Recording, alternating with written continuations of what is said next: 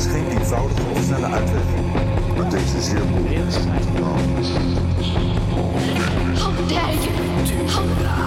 Our military has to be strengthened. Denk de theaterbeleving is op deze manier gewoon ongelooflijk moeilijk.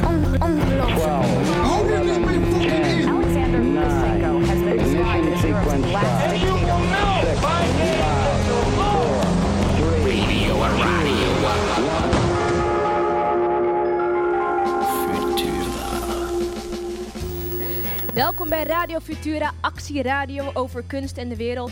Mijn naam is Dionne Verwij en ik ben uw host voor vanavond. Samen met Gian van Grunsven en natuurlijk Frascati maken wij elke woensdag, donderdag en vrijdag radio live vanuit Frascati 3 in Amsterdam.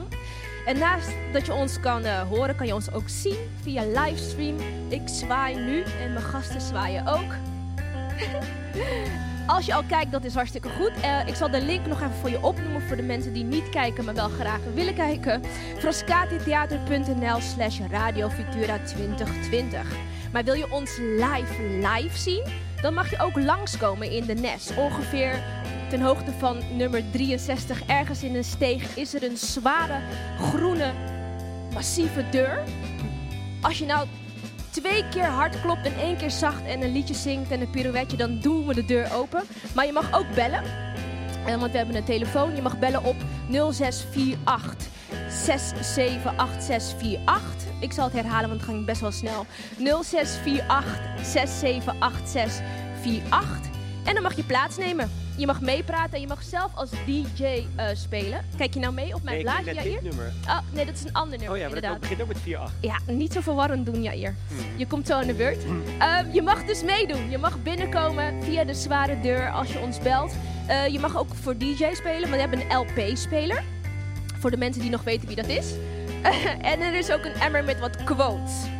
We hebben een emmer, zie je dat? En in die emmer zijn er een aantal A4'tjes. En op de A4'tjes staan wat quotes. Wat gaat over kunst en deze wereld. Die mag je kiezen, oplezen en eh, als discussievoer inbrengen. Kortom, je mag heel veel doen als je maar anderhalf Bij- bij- meter... Nu mee beginnen eigenlijk. Wat zeg je? Beginnen met een quote? Of, Nee, nee, gek gaan we echt niet doen. Nu al, daar hebben we geen zin in. Maar ehm, wel over deze wereld gesproken. We gaan het vandaag hebben over theatercollectieven. Hè? Hoezo? Wat is daarmee gaande en hoezo is het een wereldprobleem? Nou, dat ga ik je uitleggen. We gaan het hebben over collectieven en een collectieve benadering van toneel en leefpraktijk. Want die lijkt te verdwijnen met de besluiten van de Fonds en AF, AFK. Dat is een mooie verspreking. Goeie, hè? Ja. Ja. Ik ben heel erg benieuwd We naar wat... het- verslikken ons in, het, in, het, in, de, in de beleids... eh, hoe heet Ja. het? eh, eh, Je hoort hem wel, maar je ziet hem misschien nog niet. Ik ga je straks vertellen wie dit is. oh ja, ja. Ja, dat- maar je mag blijven praten. Goed. Hoi. Hoi. Hi. We gaan het ook met jou hebben over fenomeen theatercollectief. En wat is dan de legacy van bijvoorbeeld de maatschappij de Scoria of het Barreland, et cetera.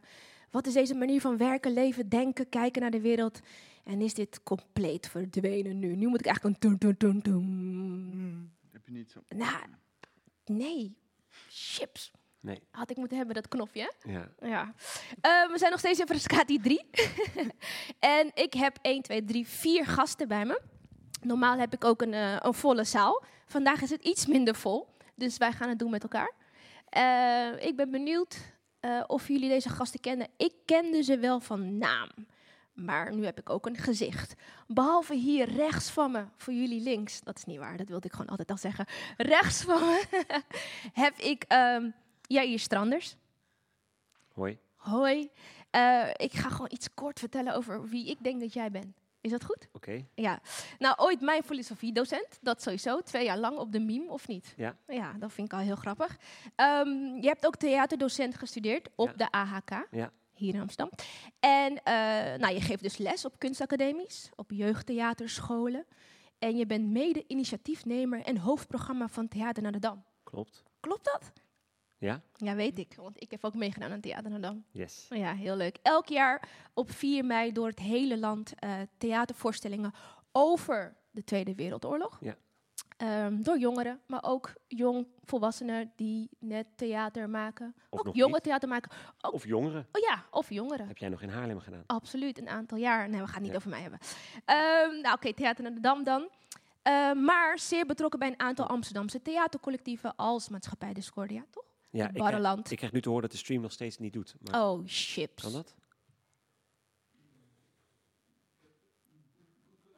Good connection. Ga ik even laten weten. Oké. Je mag, het in de, je mag het in de microfoon zetten. Maak het wereldkundig. Zeggen. Doet hij het dan? Heel Frascati-team is ermee bezig. Er Ja? schijnt een eh, eh, nieuwe stream geüpload te zijn. Dus wat iedereen ziet thuis is onze technicus Chris in een loopje in beeld. Die eh, is onze redder van vanavond Ah. en eh, eh, heeft, maakt de radio ook mee. Eh, de nieuwe stream komt straks online. Het hele begin is straks ook nog terug te luisteren. Is allemaal opgenomen. Eh, team Frascati is ermee bezig. Yes. Dus we gaan gewoon door. Go team. Ja, tuurlijk. Maar moet ik dan mensen naar een andere site sturen of zo?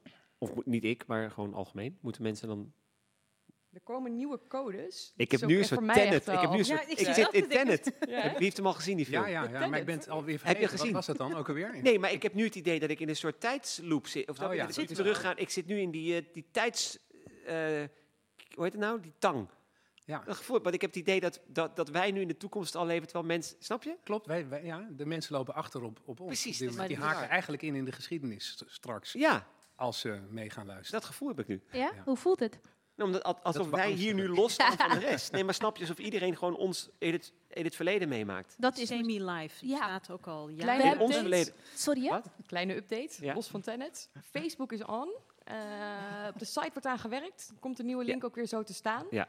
Alles van net is dus opgenomen. Eh, mensen die eh, aan het kijken zijn, hebben dus wel even de introductie gemist. Moeten ze morgen terugkijken. Of jullie kunnen heel erg snel zo in recap In Ja. recap, wat we aan het doen zijn. Waar we hiervoor zitten. Waar, waar en, en zitten wie we hier aan tafel? Ja, ik was al begonnen met Jair. begonnen, dus Precies. Ik was begonnen met. Jair. Eh, we zitten hier omdat we het gaan hebben over collectieven, theatercollectieven en eh, the way of living van theatercollectieven. En ik heb een aantal gasten bij me. Wederom ga ik Nee. Jair. Jawel, Jair. Goed, ik ben Jair Stranders. Jij bent Jair. Ja, en ik eh, heb jou filosofie les gegeven en ik eh, ben docent en ik heb filosofie gestudeerd en ik ben artistiek leider en oprichter van Theater naar de Dam met anderen. Dat. Ja. En af en toe leid je gesprekken of je schrijft voor publiek. Dat wilde ik gewoon nog erbij zeggen. Ja, en ik ben bestuurslid van de Amsterdamse Kunststraat. Kijk, is niet niks. En ik ken jou gewoon. Ben ik super trots op. Oké, we gaan door. Eh, we hebben ook Ludwig Bindervoet. Ludwig Bindervoet. En eh, Ludwig, wat ik van jou heb gevonden, is dat jij in de gegoogeld dat je in 2012 bent afgestudeerd. In Maastricht. Klopt. Ik ook, maar dan niet in Maastricht. Wel in 2012. Zelfde lichting. Kijk, Hmm, het, de kinderen van Halbe Zijlstra. dat zijn wij. Ja. En kijk, en look at us Kijk waar we now. nou zitten. Kijk, zie, we hebben het niet slecht, we hebben het niet slecht gedaan. Dikke middelvinger. Ondanks halve. Eh, we doen het best prima. Zijn er gewoon. Frascati 3 wel, maar goed. Ja. This used to be a theater. Ja, eh, even kijken. In 2010 eh, zette hij het performance theatercollectief Oerland op. 2010, Op school. toen was je nog op school. Ja. Met wat... Met eh, gasten van de performanceopleiding. Die vond ik spannend. Mhm. Toen gingen we iets maken, de Gabber Opera. En eh, sindsdien zijn we dat blijven doen. En jullie zijn nog steeds together. Ja, we zijn nu eh, ook deel van Theater Rotterdam. Dus onze eh, base is niet hier. Dus wij hebben niet met Afrika te maken. Maar eh, met RRKC. en dat. Dus we zijn een Rotterdamse club. Rotterdam. En ik speel verder ook nog wel bij Oostpol. En, eh, Ja, want jij hebt in allemaal mensen gespeeld, of niet? Ja. Hè? Heb ik je dan gemist? Langer haar, Geen snor. Je had een... eh, geen snorretje. geen snor? Nee, Nee. weet het niet meer. Maar je had een eindscène, toch? Klopt. Waarin je vertelde dat je het even niet meer wist. Ehm, nou, dat, dat vertel ik altijd op het toneel, dat we het even niet meer weten. Maar ehm, eh, bij allemaal mensen eh, ging Dat- het vooral over... eh, allemaal verschillende verhalen hadden we gehoord, ehm, persoonlijke verhalen. En ik had een tekst waarin ik eigenlijk ook het werkproces vatte... van hoe moeilijk het was om, ehm, om taal eigenlijk recht te doen. Hoe moeilijk taal is en hoe vaak dat in de weg zit. En ook in zo'n werkproces en ook in elkaar zien en horen. En dat je heel snel op iemands tenen stapt of eh, iemand pijn doet, terwijl je dat helemaal niet wil. Mhm. En ehm, daar ging die eindmonoloog over, dat dat wat ons misschien allemaal verbindt en ook uit elkaar eh, speelt, heel vaak taal is. Hmm. En was dat je eigen tekst? Ja. Ja. Ik denk dat ik het me weer kan Gezien heb, herinneren. ja. Daar komen we straks op terug. En we hebben ook Vincent van den Berg, toneelspeler en theatermaker. En waarschijnlijk heeft Jair het over jou gehad tijdens onze Ja. lessen. Ja, toch? Jawel. Ja, ja, ja. Eh, want Vincent ja, ja, van... ik, ik, ik, Ja. Nee, er wordt nou eh, naar mij gekeken alsof dat twee verschillende dingen zijn. Maar toneelspelen en theatermaken, daar maak ik geen onderscheid in hoor.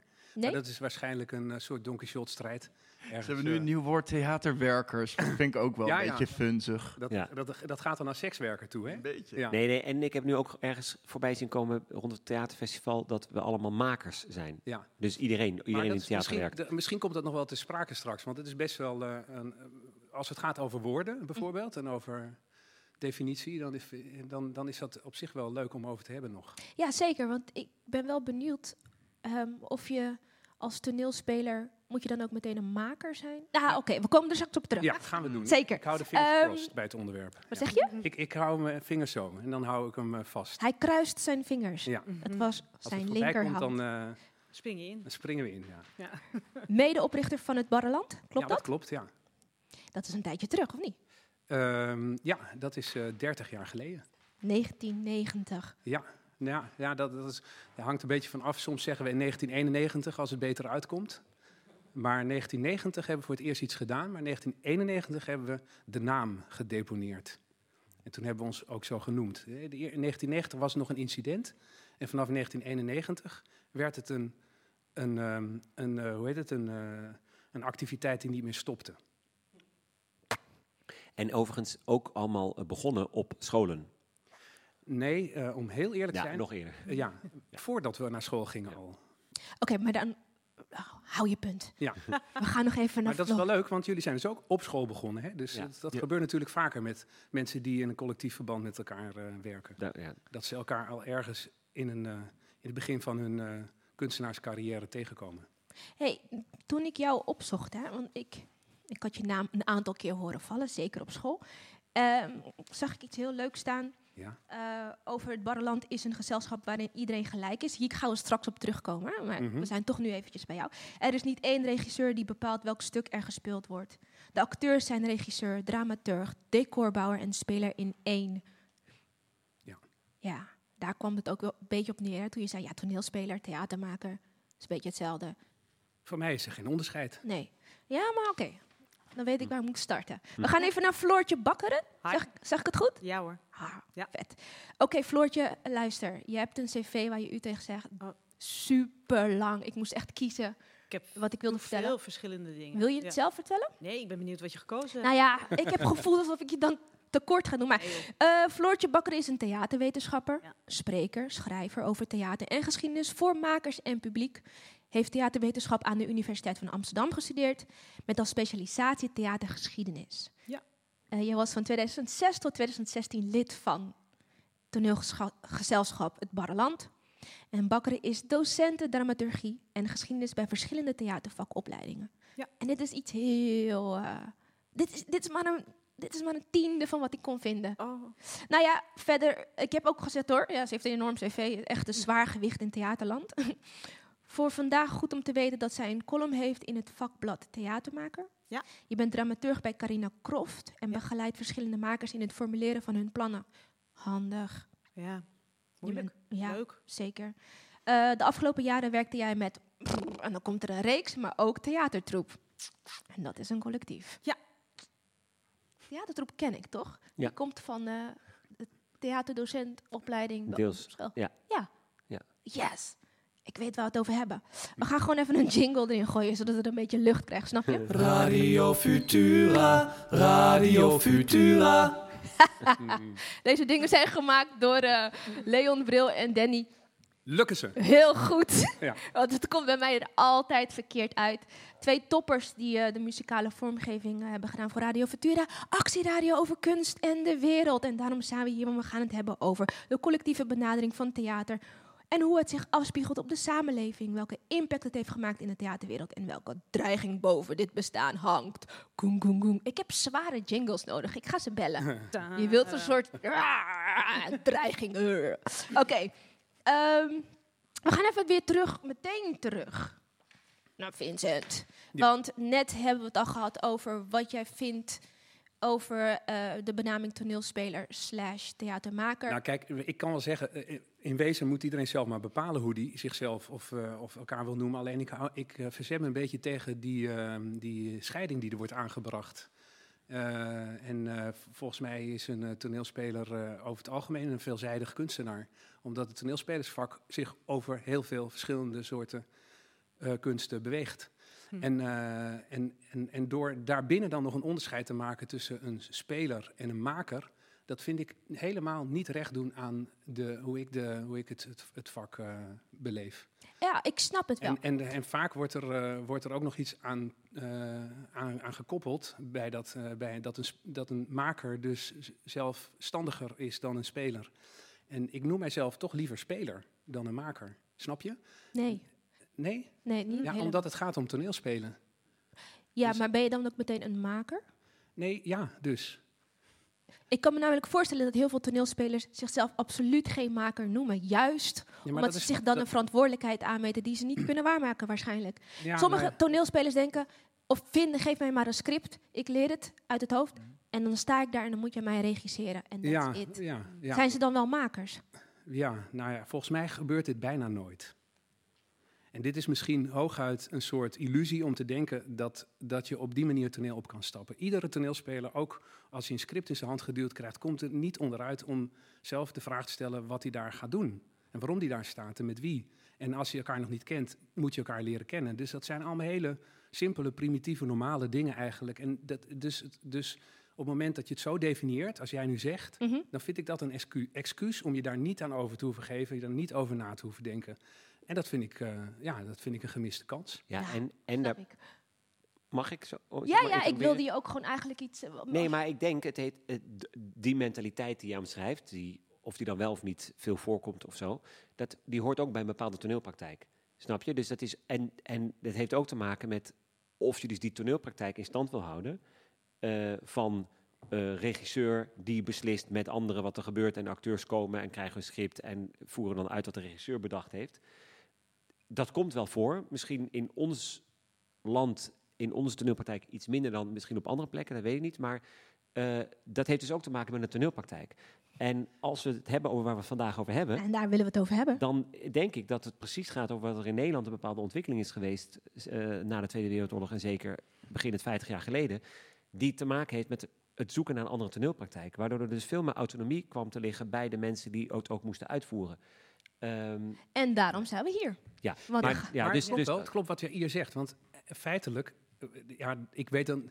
Je kan ook stellen dat die, die, eh, die mentaliteit van eh, een, eh, een toneelspeler die, die ja, zich in autonomie kan ontwikkelen in, binnen een groep of, of als individu, dat dat ook binnen, eh, ehm, binnen die praktijk ehm, eh, eh, hoe heet het, plaatsvindt waar bijvoorbeeld een, een regisseur eh, bij betrokken is. Ik denk dat er weinig regisseurs in Nederland zijn die zo dirigistisch zijn dat ze hun toneelspelers als materiaal inzetbaar eh, neerzetten. Volgens mij is die, dat hele idee van dat wij allemaal kunnen nadenken en allemaal bezig zijn met hetzelfde vak, eigenlijk misschien wel ehm, tekenend voor de totale Nederlandse Ja. podiumkunstenpraktijk.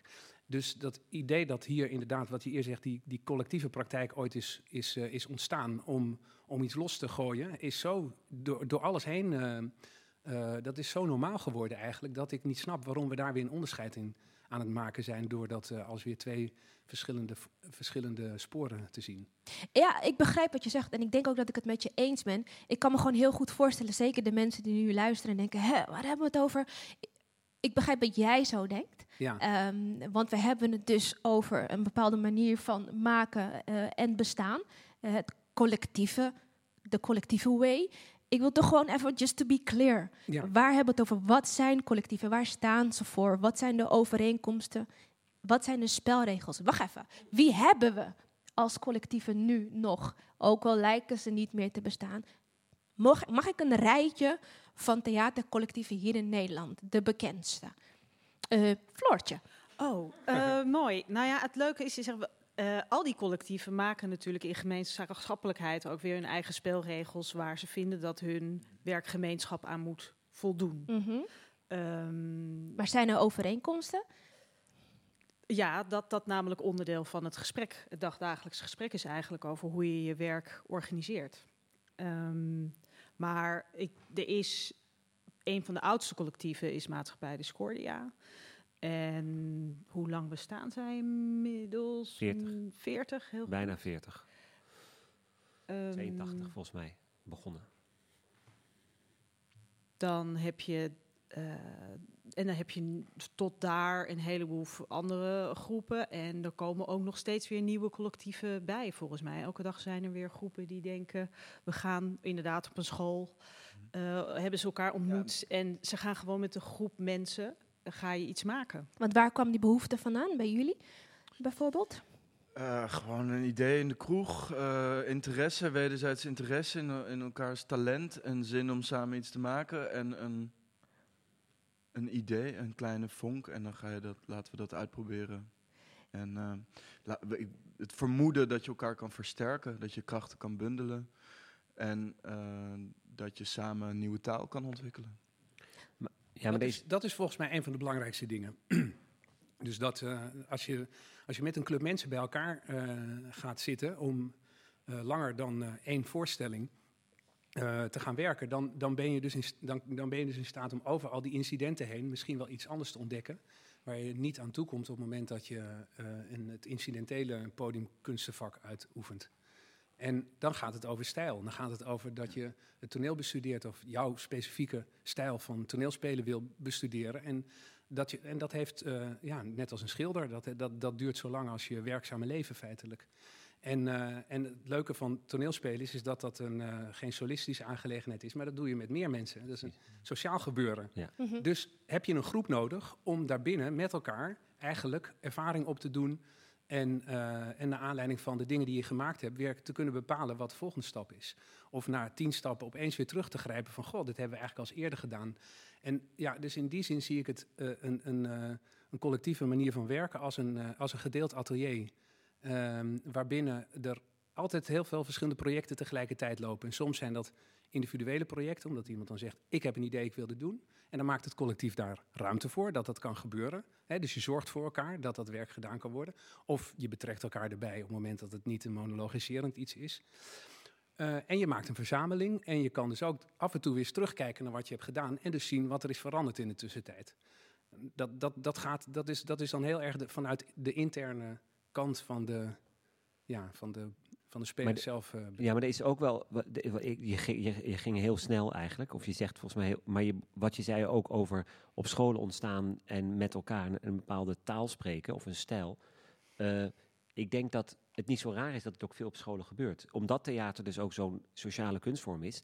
Eh, op school leer je over theater, leer je toneelspelen. En dat doe je met elkaar. Eh, en daar kan het dus voorkomen dat je dus elkaar ontmoet daarin. In een onderzoekproces je dingen leert. En dat continueert of wil continueren. Dus eh, zeg maar auditie voor een collectief doen. Dat je zeg maar afgestudeerd bent. En dan. Dat, dat, dat, dat is bijna eigenlijk een contradictie. Dat kan niet. Nee. Zo, dus, de- of ja, je snapt wat ik bedoel. Het zou natuurlijk kunnen. Maar het is, nee, daar- zit dus iets. Dus je ontmoet elkaar daarin. En dan besluit je. En daarom gaat het ook over toch een soort gemeenschap of een leefgemeenschap. Eh, eh, want zelfs mensen die niet een collectief zijn, die weten als je in een voorstelling zit, in die week dat je met elkaar speelt, ben je een soort familie. Je weet eigenlijk heel veel van elkaar. En dan ja, verdwijnt dat misschien weer. En deze collectieven die zeggen eigenlijk, nee, we behouden dat. We stapelen daarin. Daarin ontwikkelen we een taal, daarin ontwikkelen we een stijl. En dan komt eigenlijk dat hele verhaal wat jij net zegt, wat daar dan het effect van is in een soort ateliervorm. Ja, volgens mij ja. komt er een realisatie dat je een doorlopend, duurzaam gesprek wil hebben over Ja. de dingen. En dat, je, dat het dus gekozen gesprekspartners zijn. En ja, dat terrein kan heel breed zijn. Dat kan speciaal over eh, eh, de voorstellingen gaan, maar soms is die gemeenschap ook groter. Ik zat bij het Barreland en ik stond niet op de vloer, maar ik was wel onderdeel van het collectief en van het doorlopende gesprek. Maar je zou wel op de vloer kunnen staan. Het had gekund. Als er een eh, aanleiding en een vraag voor was, had dat gekund. Net zo goed als toneelspelers hielpen met ehm, eh, de, de mailing die dan af en toe bij mij op het bordje lag. En ben jij dan vanaf het begin bij het Barreland? Nee, nee. Ik ben later Je ingeschreven. hebt auditie gedaan? Nee, nee, nee. Ehm, ik weet eigenlijk, dat is wel een tijd geleden hoe dat gegaan is. Ik zat daarvoor eigenlijk ook nog wel bij een ander collectief. Eh, alleen dat was een eh, internetcollectief. Internet is eh, van zichzelf ook behoorlijk non-hierarchisch. moes. En ehm, eh, daardoor hadden we gewoon in het café ook al wat gesprekken. En toen kwamen er op een gegeven moment wat veranderingen binnen de groep. En toen was er eigenlijk dus wel een ruimte voor een nieuwe gesprekspartner. En toen ben ik erbij gekomen. Hmm. En daar, deed daar deed je de dramaturgie voornamelijk Nee voor, joh, of dat deden we natuurlijk met z'n allen. Met z'n allen. De, nee, Zo gaat ik zou totaal niet willen zeggen dat ik... eh, ik heb wel dramaturgische werken gedaan, maar dat doe je de hele tijd. Dat is eigenlijk is dat doorlopende gesprek wat je binnen een collectief hebt, is eigenlijk de dramaturgie, de doorlopende dramaturgie.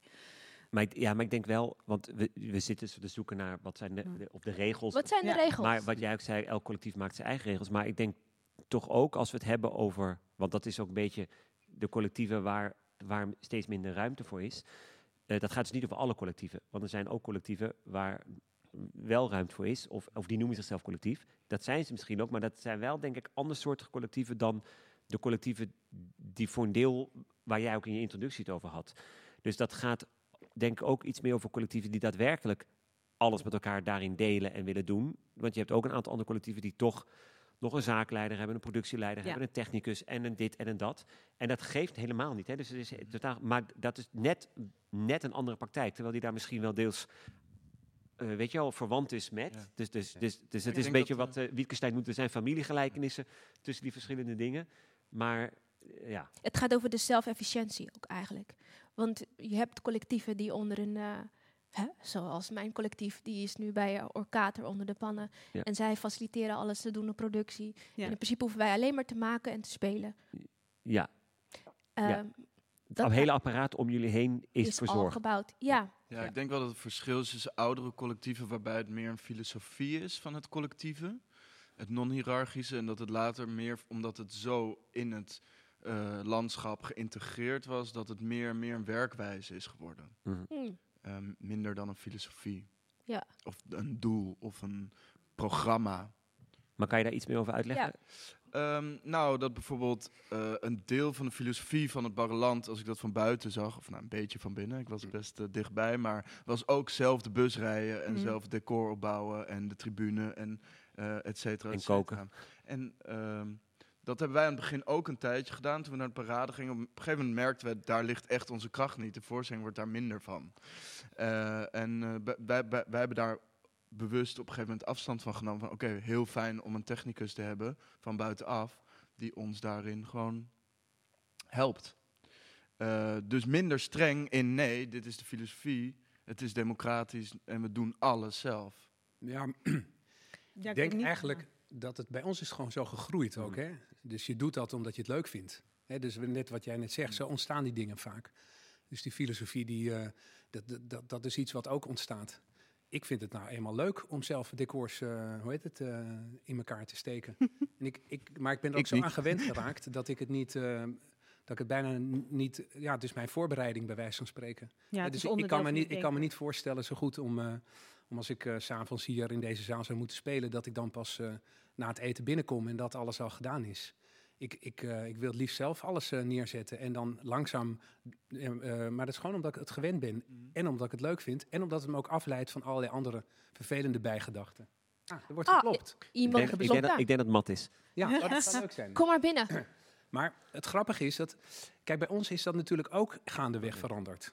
Het, dus, het is water. Eh, want, want, want Floortje, waar, waar we het net over hadden, die hebben wij toen specifiek ook gevraagd, omdat er bij ons iemand wegging die altijd de publiciteit verzorgde. Mhm. Nou was het een gedeelde verantwoordelijkheid, maar het was ook haar verantwoordelijkheid, snap je? Dus het was niet zo dat zij dat moest doen en dat wij ons daar niet mee bemoeiden. Eh, maar eh, er zitten in een collectief ook wel functies. Eh, Rollen. rollen, ja, rollen. Ja. rollen, rollen, nou noem het zo. Ja. En, eh, en, en iets anders wat ik ook wel grappig vind om te zien.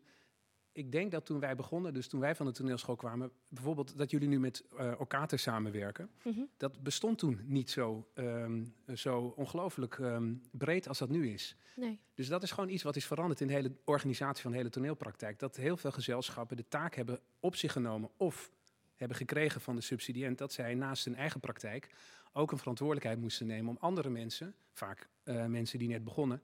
ehm, eh, om die ook onder hun hoede te nemen. En die, eh, en, en, nou ja, en, en die hoe heet het, ge- gedeeltelijk de tone- toneelpraktijk in te, in te helpen, begeleiden. Ja. Ja. En toen wij begonnen, was dat helemaal niet aan de hand. Ehm, dat gebeurde, ja, ik kan me echt niet zo goed herinneren. Dus er was veel meer een, een, ehm, een modus dat je als je met een club mensen van school kwam, dat daar fondsen waren die dat op, op een bepaald moment ook dachten, nou die gaan we subsidiëren. En die doen dat allemaal zelf. Was het nodig, ehm, naast alles wat er al bestond, want je had de klassieke vorm van theatergroepen. Ja. En was het in jouw tijd dan nodig dat er ook vormen van ja, collectieve vormen bestonden om gewoon eigenlijk een tegenkleur te geven? Of was het gewoon echt puur toeval en hebben we nu een trend van collectieven? Nou, het heeft elkaar denk ik wel aangestoken. Dus je leert van elkaar. Als je kijkt naar de dingen die, die er al zijn, hè, toch? Als je op school zit, dan zie je gewoon wat de praktijk is. En dan, dus ik denk dat gedeeltelijk op school leerden wij maatschappij Discordia kennen. En daar herkennen we ons in. Eh, om, onder andere omdat wij op school ook altijd alles zelf deden. En Ja. ook al met elkaar kookten. En ik zat ook op een school waar we allemaal de sleutel hadden. Dus Ja, dat was de filosofie van onze met- toneelschool in Arnhem. Eh, en eh, en wij, wij, wij hingen altijd in het grid. Dat paard zat ook trouwens bij ons op school. Die zaten twee jaar boven ons, boven het Barreland.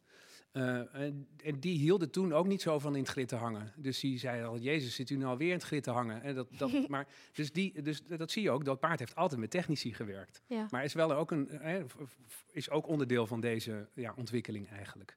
Ja. Dus, dus, dus eh, ja, de dingen groeien gewoon, gewoon vanuit de behoefte of plezier... of vanuit nou ja, hoe, je, hoe je zelf met elkaar eh, die tijd wil doorbrengen. Er is toen wel een grote discussie geweest ook er niet... Oh jee, de basser! Er Wat is het? in Ah, nog een keer. Oh, er zit een hele act bij. Ja, ja, ja, ja. we hebben je gehoord. mee bemoeien. Met Het het is de vormgever Julian Meij. Hey, goedenavond. Ja. Meij. Nee, om meerdere redenen, want het is de eerste keer dat iemand op deze knop drukt. Ik dacht dat het wordt de hoogste tijd. Ja, goed zo. En ik voelde me semi aangesproken omdat jij net de technici van Dood Paard bent. Ja, oh jezus. Want dat nou is heb ik- als het ware Ja. mijn eh, eerste contact geweest met de, met de collectieve eigenlijk. Ja. Met, in 2008, wat was het, Ritte Dene Vos.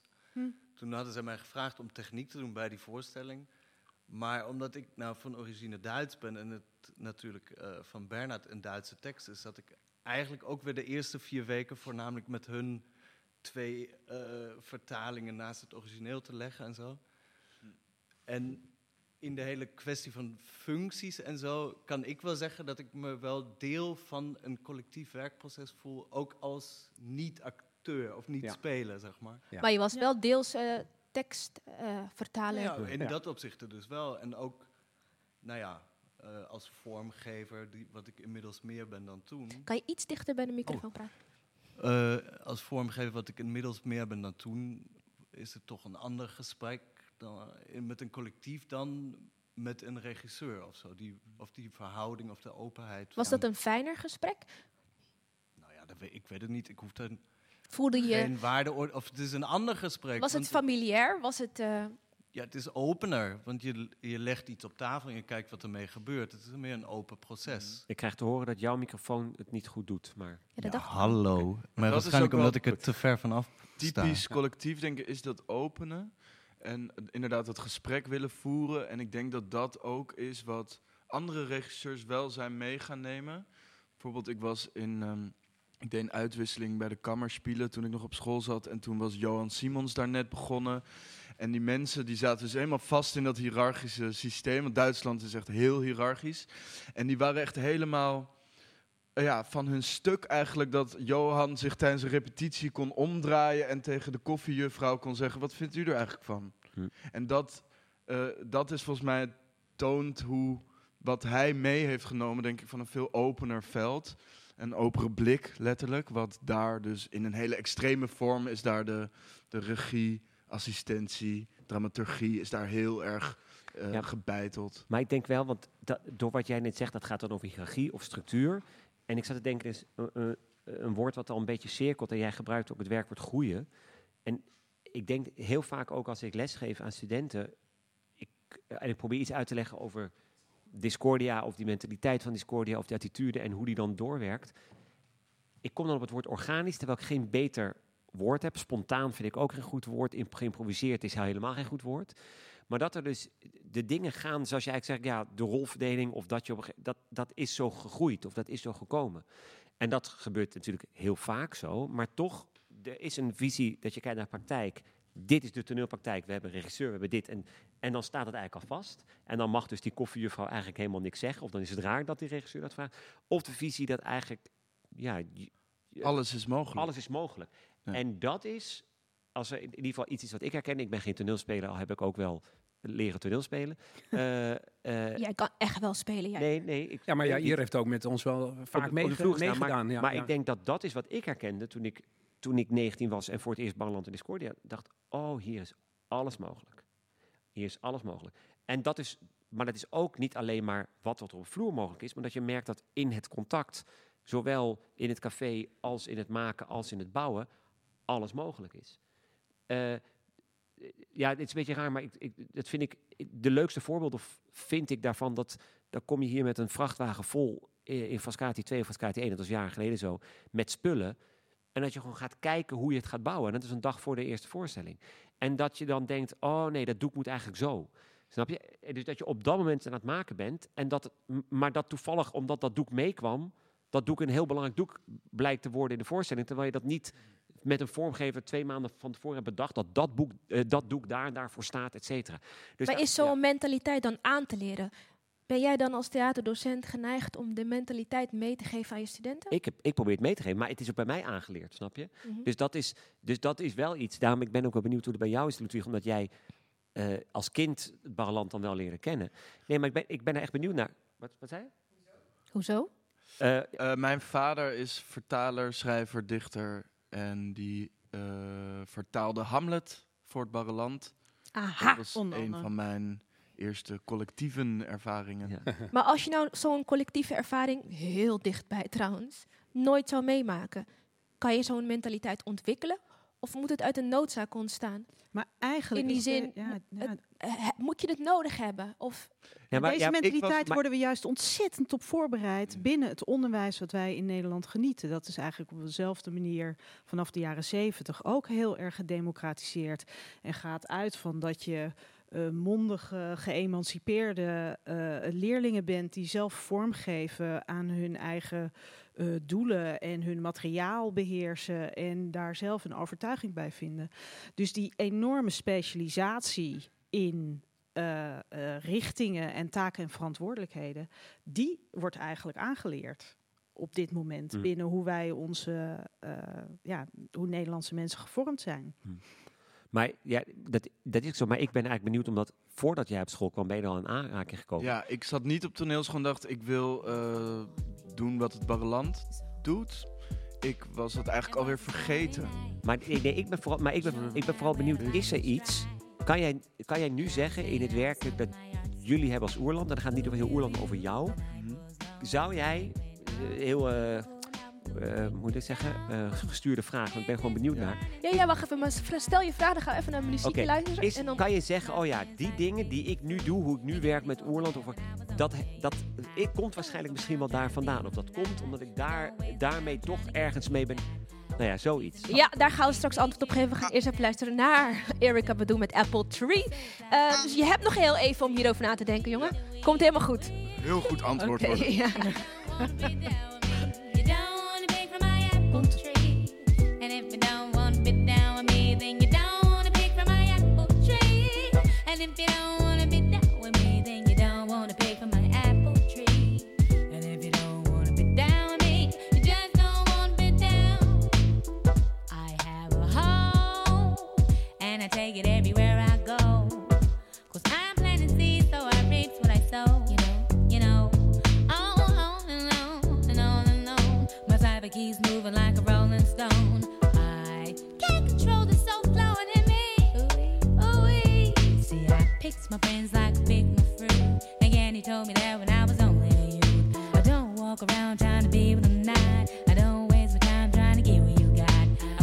Me cause I can't please you. And that's why I do what I do. My soul flies free like a willow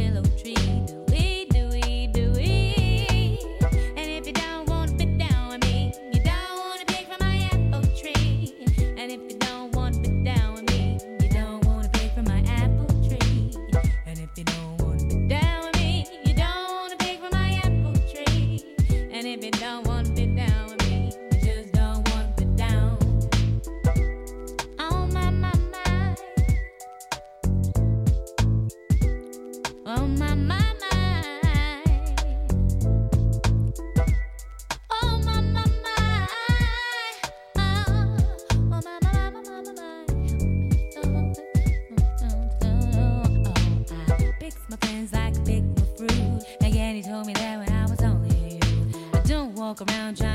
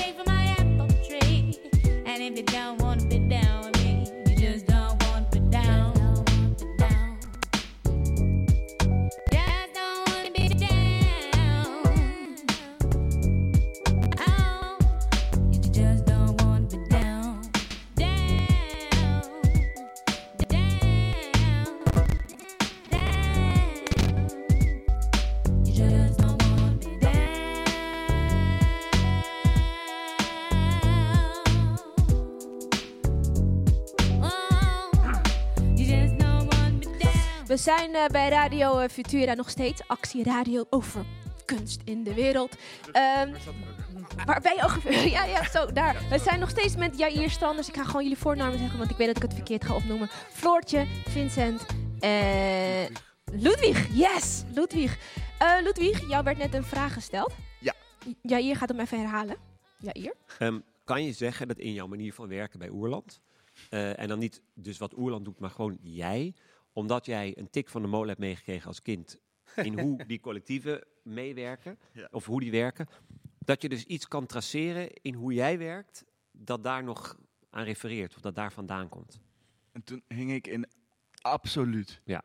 Want ehm, ik zei net tijdens dat mooie nummer van Erika Badu, dat eh, ik altijd dacht dat ik mij afzette tegen wat mijn vader deed, maar dat, het, dat ik daar eigenlijk achter ben dat ik juist heel erg in die traditie ehm, ja, door ben. Soms denk je dat je je ergens tegen afzet en eh, kom je toch dichter uit bij de... Ja, hoe harder je jou afzet, Ja. hoe sneller je terugknalt. Ja. Nee, maar kan je zelfs... Dus nee, nee, maar- ook dus, kijk, in vorm dan je en in, eh, in vormkeuze, eh, wat Oerland doet, is heel anders dan Barreland. Maar ik, ik denk dat een traditie ook bestaat in eh, een andere kleur laten zien. Of, ja, je bouwt door. Wij bouwen allemaal door op eh actietomaat of eh, een, een, een, een anders willen denken over de toneelpraktijk. En daar sta ik 100% in. Maar wat jij net Dat- zei over, Oost, over Oostpol en die voorstelling van allemaal mensen waar je dan in Ja. zat. En die tekst van jou, dat je zei, maar die tekst van mij, die ging eigenlijk over niet weten. Ja. Dat zei je. En toen moest jij lachen en moest jij lachen, omdat het Ja. eigenlijk heel herkenbaar is. Hij wijst nu Nou ja, naar Vincent. al heel... Of ja, nee, Nee, moet ik weet niet of het is, maar dat, als jij dat zegt, dan denk ik, oh, dat komt daar vandaan. Ja, ik vind Dat denk ik niet dat andere niet- kunstenaars er niet over hebben. Niet weten is volgens mij de, de bron van eh, kunst maken. Ja, maar dat jij met die tekst komt. Zeg, Ja. dus ik denk dan, oh, dat heeft daar ergens, Ah, ja. dat komt ergens daar vandaan. Dat denk ik dan. Daar? Eh, bij die collectieven waar we het nu over hebben, dus Barreland, Hmm. die manier van zoekend op de vloer staan, zoekend in het proces staan. Ja, absoluut. Ik denk ook dat dat... Want zo'n zo'n groep, dat, dat biedt natuurlijk ook een bepaalde eh, bescherming hè, en veiligheid. En de, iets niet weten, dat is helemaal niet... Per, dat, dat, dat, dat klinkt altijd een beetje eh, heilig, maar dat is ook best wel vervelend. Hè, Hm. dus, eh, maar je weet ook tegelijkertijd door ervaring dat je daar wel ergens moet zoeken. En eh, doordat je daar vaak met elkaar door dat niet weten of het, nou ja, maar gewoon ook op een dingen uitstellen tot op een moment dat je het wel weet. Of hè, dus bepaalde risico's eh, eh, te nemen binnen het, binnen het zoeken van de voorstellingen die je maakt. Dat, daarvoor is de bedding van een groep mensen met wie je veel hebt gedaan gewoon heel erg wenselijk. Ja. Eh, om, om de- omdat je weet dat, dat het daarna altijd weer door zal gaan. En je draagt samen de verantwoordelijkheid. Ja, precies. En je kan het ook weer wegdoen op het moment dat, het, dat, je, dat je er genoeg van hebt. Of om, eh, maar, maar het. het, het ehm, ik, en ik, dus, dus dat. dat eh, Maar voor mij is niet weten kan ook een eh, uitkomst hebben dat je denkt, jeetje, wow, jullie zijn echt ergens uitgekomen. Of zo kan ook heel erg een stellingname zijn of een, een uitspraak doen of een statement. Dat, dat, dat kan, daar kan je uitkomen. En soms kom je er niet uit en dan doe je wel een uitspraak, maar dan zegt iemand, nou, en ik vind dit. En dat is ook mooi in een collectief, dat het ook... ehm, je hoeft het niet eens te zijn om een collectief te zijn. Sterker nog, je bent het heel vaak oneens. En je zegt heel vaak dingen tegenover elkaar. En die maken je scherper, beter, breng je verder naar een... Ja, maar dat vind ik wel het moeilijkste aan, aan eh, het werken in een collectief hoor. Ja. Eh, Ja, zelf bedoel je. ja ik zelf. Ja, maar wat bedoel je? Wat, dat je zo anders eh, denkt, bedoel je? Dat Ja. je een andere... Maar dat Nou, dat wij- als je niet in een collectief werkt, denk je ook allemaal anders. Ja, zeer zeker. Maar omdat wij, of tenminste eh, een aantal jaar terug, waren wij eh, begonnen aan onze eerste productie. En we zijn met z'n vijven. Eh, en daarin... eh, Collectief so- collectief Duke, inderdaad. En dan heb je evenveel inbreng wat betreft creatieve ideeën. En je bent allemaal even verantwoordelijk. En je, je lijkt niet op elkaar. En dat maakt je ook een hartstikke eh, sterk collectief. Maar tegelijkertijd was het ook, leek het soms op vijf kapitein op één schip. Hm. Hoe doe je dat?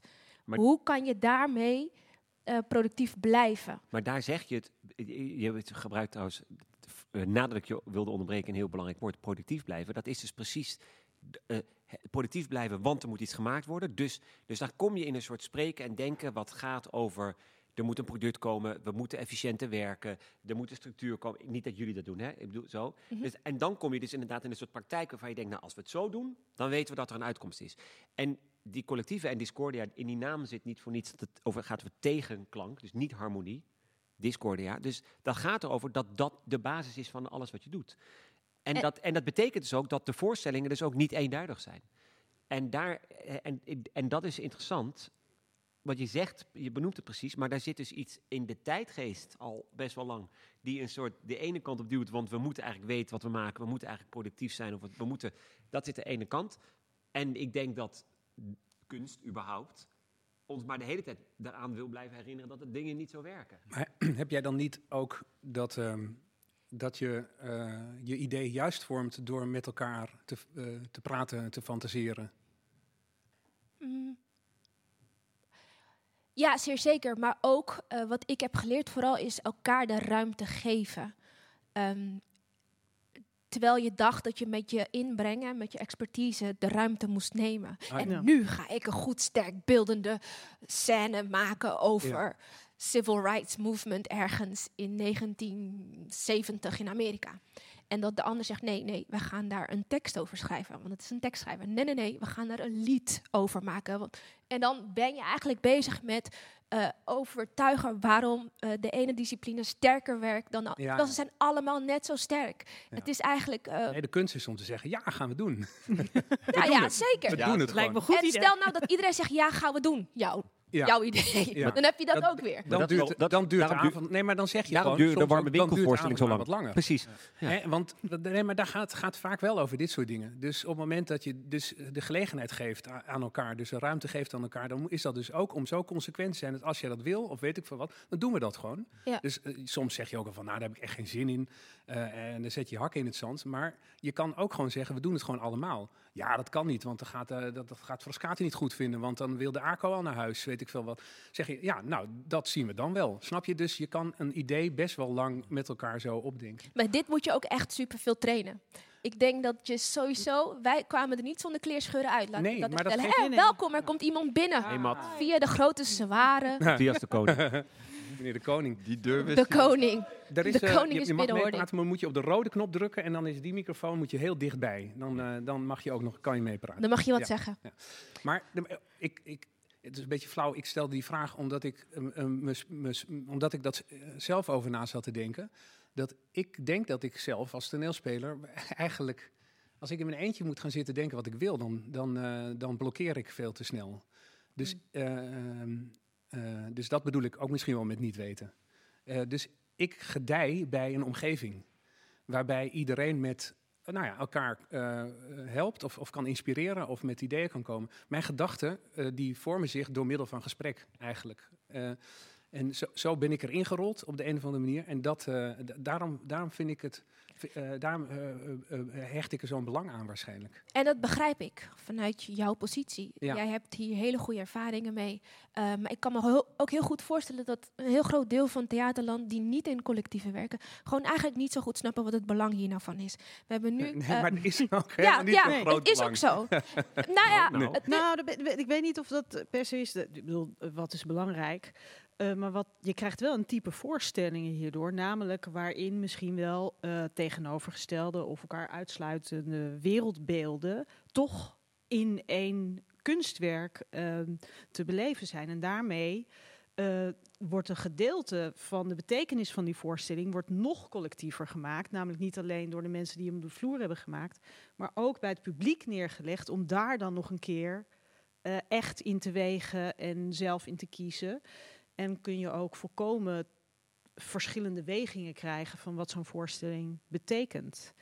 En ehm, als Kan je daar een allemaal door voorbeeld van één, noemen? ehm, Want, ja, want hè, Ja? je hebt wel eens voorstellingen meegemaakt waarvan je denkt, ja, dit wat ik bedoel, wat ik zojuist heb gezegd, komt hier zeer zeker sterk naar voren. Ehm, nou, dat is bij heel veel werk wat verschillende collectieven maken. Het heeft te maken met een soort gelijktijdigheid. Of dat er twee verschillende lijnen tegelijkertijd in een voorstelling aan de hand kunnen zijn. Eh, of dat er tegenovergestelde dramaturgieën in één voorstelling kunnen zijn. Eigenlijk het voorbeeld wat jij net beschrijft is eh, dat er het idee is dat er een keuze moet gemaakt worden wat er binnen voorstelling het belangrijkste tekensysteem is. Of dat tekst is, of dat er muziek is, of dat het beeld is. Maar je hoeft niet te kiezen. Je kan dat ook allemaal doen.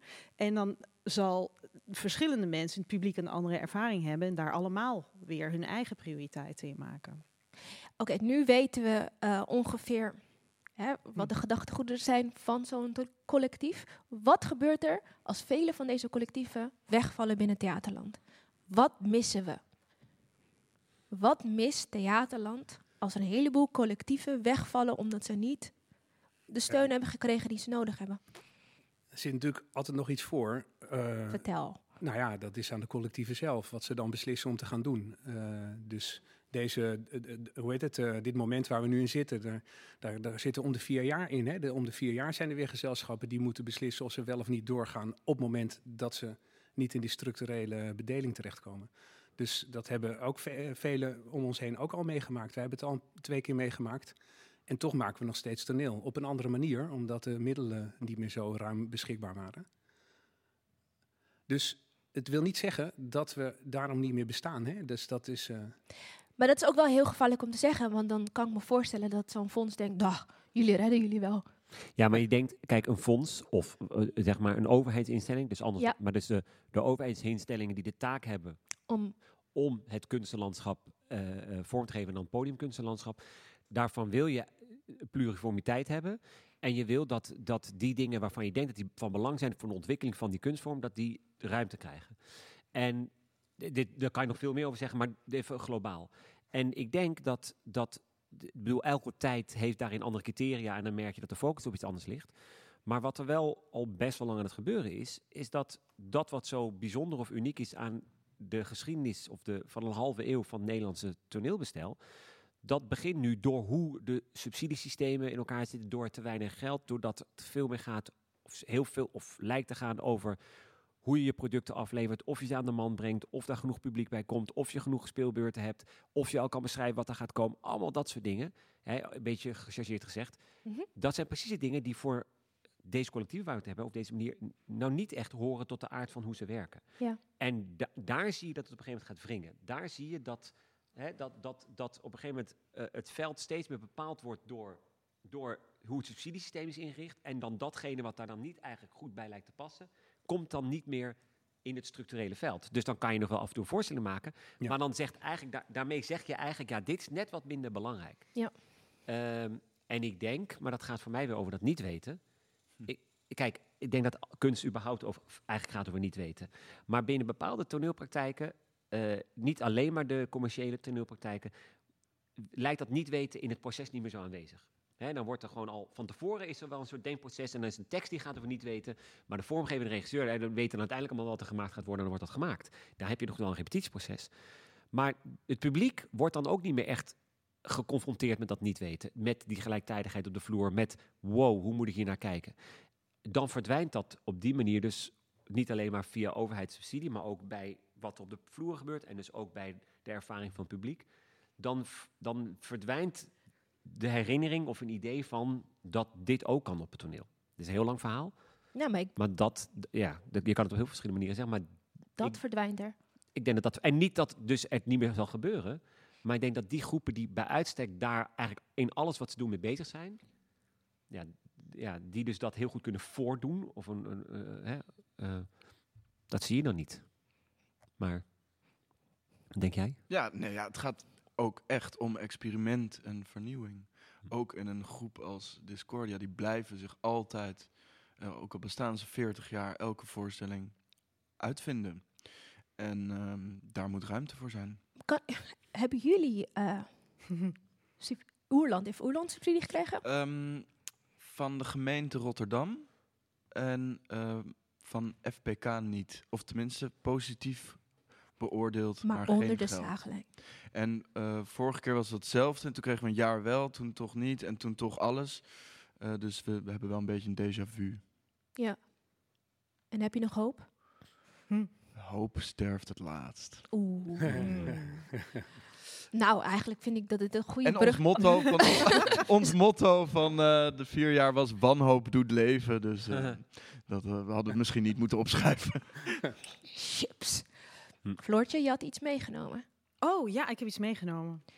Ik heb een soort begin eh, meegenomen van, die, eh, eh, van het gesprek over collectief werken. Mhm. Dit is een eh, eh, klein eh, wit boekje, Werktheater zonder H, theaterwerk sinds 70, een verslag. En dat is een eh, eh, uitgave eh, geschreven door Renze Royaert samen met nog Jacques Heijer. Hebben verslag gedaan van het eerste jaar, seizoen waarin het werktheater gewerkt heeft. En daarin verantwoorden ze zich ook waarom ze gekozen hebben voor de collectieve werkvorm. En Met een K geschreven. met een kaas gegeven, twee kaas geschreven. Ja. Ehm, en ehm, ik eh, had dit boekje weer even opgezocht, omdat ik altijd eh, ga, ik ga altijd de geschiedenis in. Eh, om te kijken wat er eigenlijk eh, nu aan de hand is. En het is altijd weer heel treffend. Eh, dus ik wou dat wel even voorlezen. Collectief, ehm, waarin twaalf jonge acteurs zelf de vloer gaan dweilen. Het idee van collectief werken is een principieel uitgangspunt. Dat ook de thematiek, zonder haat trouwens, van onze stukken heeft beïnvloed. Binnen de coöperatie moet je alle taken kunnen vervullen die noodzakelijk zijn voor het goed functioneren van de groep. Al ben je het ene moment meer bezig met spelen dan met organiseren, je blijft altijd beschikbaar voor een groot aantal andere werkzaamheden. Belangrijk voor ons was dat we op den duur konden realiseren wat eerst alleen maar een idee was. Een lange periode van conflicten en chaos in zo'n project kun je niet uit de weg gaan, omdat je moet opboksen tegen een neiging die zichzelf voortdurend bevestigt. In onze samenleving wordt steeds meer gespecialiseerd. Mensen geven hun kennis uit handen aan specialisten. Meer en meer gebieden onttrekken zich aan onze waarneming en controle. Geboorte, opvoeding, gezondheid, seksleven, relaties, sterven worden gemonopoliseerd door specialisten. Deze tendens heeft ook al lang van het theater bezit genomen. Afgezien van het feit dat het steeds meer is opgesplitst in categorieën als circus, opera, toneel, cabaret, variété, musical, show enzovoort, is ook de toneelspeler verengd tot een ver van zijn publiek en de alledaagse realiteit verwijderde tekstzegger, die voor zijn specialisme afhankelijk is van talloze andere gespecialiseerden. Dat doorbraken we door alle functies onder eigen beheer van de spelers te brengen, vereenvoudigden we de organisatie. We wilden en konden ons niet meer bedienen van decors, belichting en de daarop ingestelde duur uitgeruste cultuurcentra. We kozen voor een eenvoudige manier van theater maken, met minder uiterlijke middelen en direct binnen het bereik van het publiek. Radio Futura, Radio Futura. Yo. Naar een, so naar een sober Sterk. theater, dat laatste. Wat? Dat- naar een sober theater, dat laatste, toch? Ja. Dat ding is. Nou ja, en daarmee dus ook geëmancipeerder, maar daardoor ook voor een geëmancipeerder publiek. Wat zich dus ook minder, eh, ja, gewoon dichter het werk en ook de toneelspelers kan naderen. En ik vind dat specialiseren, dat vond ik wel heel treffend ehm, gezien. Daar zitten we natuurlijk nu ook helemaal in met alles wordt gewoon gefragmenteerd tot kleine taken die apart gebudgeteerd kunnen worden, zowel in tijd als in eh, middelen. Ja, je hebt zelfs opleidingen waarvan ik soms denk, huh? Huh? Wauw, jeetje, ja, ja. Is dat een aparte opleiding. Ja, ja. en dat is een vorm van eh, monopolisering inderdaad. De, eh, interessant is, de meme, de meme werd of kan worden of wordt gezien als een specialisatie, terwijl de meme eigenlijk dat zichzelf zo niet ziet. Dus je zou kunnen zeggen dat de klassieke toneelschool, zoals die in Amsterdam was, dat was dan eigenlijk de specialisatie. En dat is alleen maar voor teksttoneel. Terwijl de meme zei, het is het lichaam in de ruimte. Dat is überhaupt wat de basis is van theater. Dus dat is heel interessant. Hè? Dus als je het aan de, gewoon de oprichters van de meme zou vragen, die zeggen, ja, dat is geen specialisatie, dat is eigenlijk De basis. dat is eigenlijk de basis.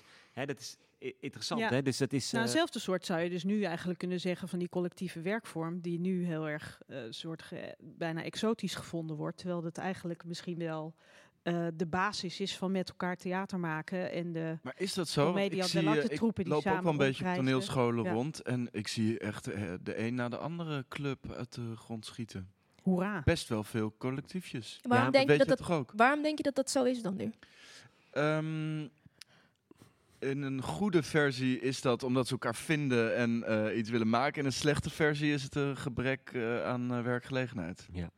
Ja, en, En een en, slechte arbeidsmarkt. En niet, ja, precies, maar niet verkeerd bedoeld, maar omdat dat ondernemerschap in deze Halbe Zijlstra-lichting, generatie en daarna, zo op dat ondernemerschap, dus, maar dan positief gedraaid, we gaan het allemaal zelf doen. En dat is in principe leuk, maar het is dus ook uit nood geboren, omdat je gewoon denkt, ja, we moeten gewoon... eh, Maar mensen ja. denken heel vaak dat het bij ons zo was, maar wij waren helemaal niet bezig met naschool. We waren het eerste jaar al blij dat we het nog een keer wilden en dan nog een keer en nog. En dat, Nee, wat- maar daarom zijn die jullie ook nog steeds bezig. Ja. Want, want daar, het, eh, los van die specialisaties, wat ik er denk ik nu aan toe zou willen voegen, is dat er gewoon alles kortademig wordt. Hmm. Gefragmenteerd Ja. in tijd. Dus als er één ding is wat er belangrijk is voor het bestuderen van een toneelvak, eh, dan is dat eh, dat, je daar, eh, dat het lange lijnen moet hebben. En dat dat zich niet, niet, niet stopt bij de laatste voorstelling van een project. En dat je bij het volgende project weer opnieuw moet beginnen. Maar Eh, het lange lijnen trekken en opnieuw moeten beginnen Nou, kan ook best wel eh, moedeloos werken. Want ik kan me voorstellen dat als je niet zeker weet of je kan bestaan, maar dat je het toch doet omdat het in je Nee, aard tuurlijk. ligt. Dus nee, kan daar ook is heel het erg noodzakelijk dat die bestaansrecht ergens op een bepaalde manier georganiseerd moet worden. Ja. Of die omgeving waarbinnen dat kan plaatsvinden. Maar wat je net beschrijft over die vijf mensen met wie je dan samenwerkt, waar je dan op een gegeven moment vier, Ja, nou, waar je dan op een gegeven moment te- eh, tegen bepaalde ehm, eh, dingen aanloopt, dan, moet, ja, dan, dan is toch de, de, dan, dan is toch de, de, de weg om eruit te komen om daar net, net zo lang mee door te gaan totdat, totdat het zich heeft verlegd. En dat je dan kan zeggen, oh, maar dan hebben we dus nu blijkbaar iets gevonden wat bij onze manier van werken past. En dat heeft gewoon tijd nodig. Maar, en, eh, maar is, ja. ja? Nee, maar eh, wat wij, als je het hebt gewoon over een beeldend kunstenaar die in zijn atelier zit, hè, vind ik altijd leuk om even an- naar een andere discipline, want dan spreekt het zo voor zich. Die is ook gewoon jarenlang bezig met één soort onderwerp. En dan verlegt dat zich op een gegeven moment of komt daar iets.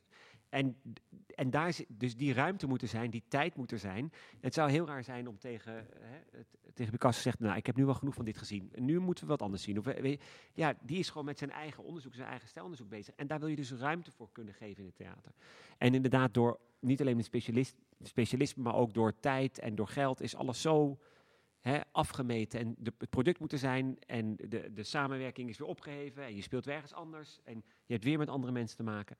Dat snap je. Dus het is echt zonde voor de ontwikkeling van de toneelspeler. En van, tevoren, en van denk ik- tevoren niet te veel willen weten. Hè? Dus eh, wij Nee, moeten... maar zelfs dat is een privilege. Ik, niet om, om eh, je aan te vallen, maar ik voel ook heel erg. Kijk, eh, Ludwig is geboren in dit, in dit, in dit In collectief denken. Geen- echt, ja. Eh, ik bedoel, ehm, in de sporen van je vader, als ik het even zo mag zeggen. Ja. Jij, kende, jij kende manier van werken al. Eh, Jij bent in een tijd geboren dat het noodzakelijk was. En dat is, het zit ook in je aard. En ik voel het en ik hoor het.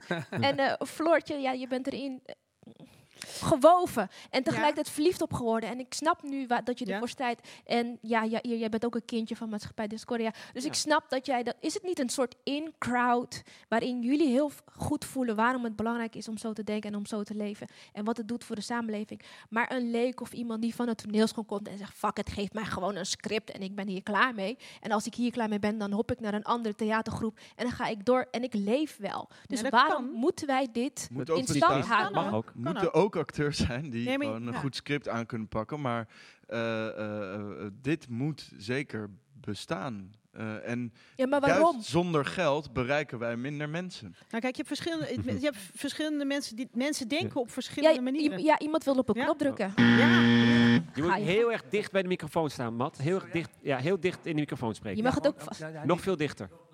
Veel Wacht, nee, wij, ho, stop. Volgens mij moeten we een andere kapje op. Of niet? Omdat net heeft ehm, eh, Julian erin gesproken. Ah, Dit is een coronakapje wissel. Ja, even een, een wissel in kapje. Kan dat? scherp. Ja, ja. Wissel van kapje.